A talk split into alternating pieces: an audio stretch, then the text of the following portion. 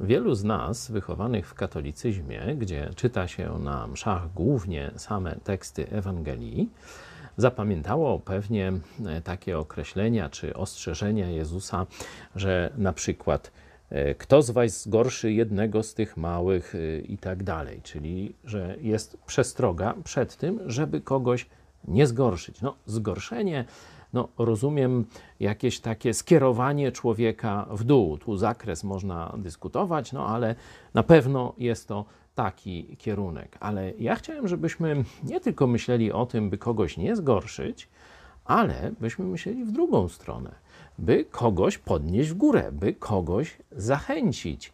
E, wczoraj mówiłem Wam o takiej zachęcie, jakiej doznałem w polskim sądzie, w Sądzie Okręgowym w Warszawie. Sędzia Bryzgalska dała mi właśnie doświadczenie sprawiedliwości i tego, że można pójść do sądu po sprawiedliwość, a nie tylko po wyrok i później tylko się z tym jakoś zmagać.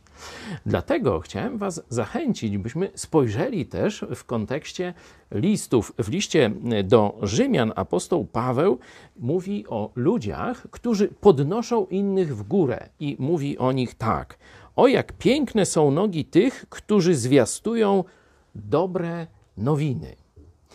Tu kontekst bezpośredni jest o mówieniu o tym, że zbawienie jest za darmo, że Jezus już zapłacił za ciebie bilet do nieba. No nie ma lepszej wiadomości.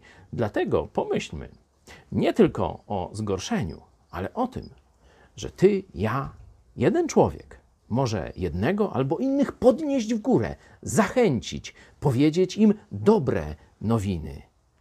To jest misja chrześcijan, byśmy byli zwiastunami dobrych nowin.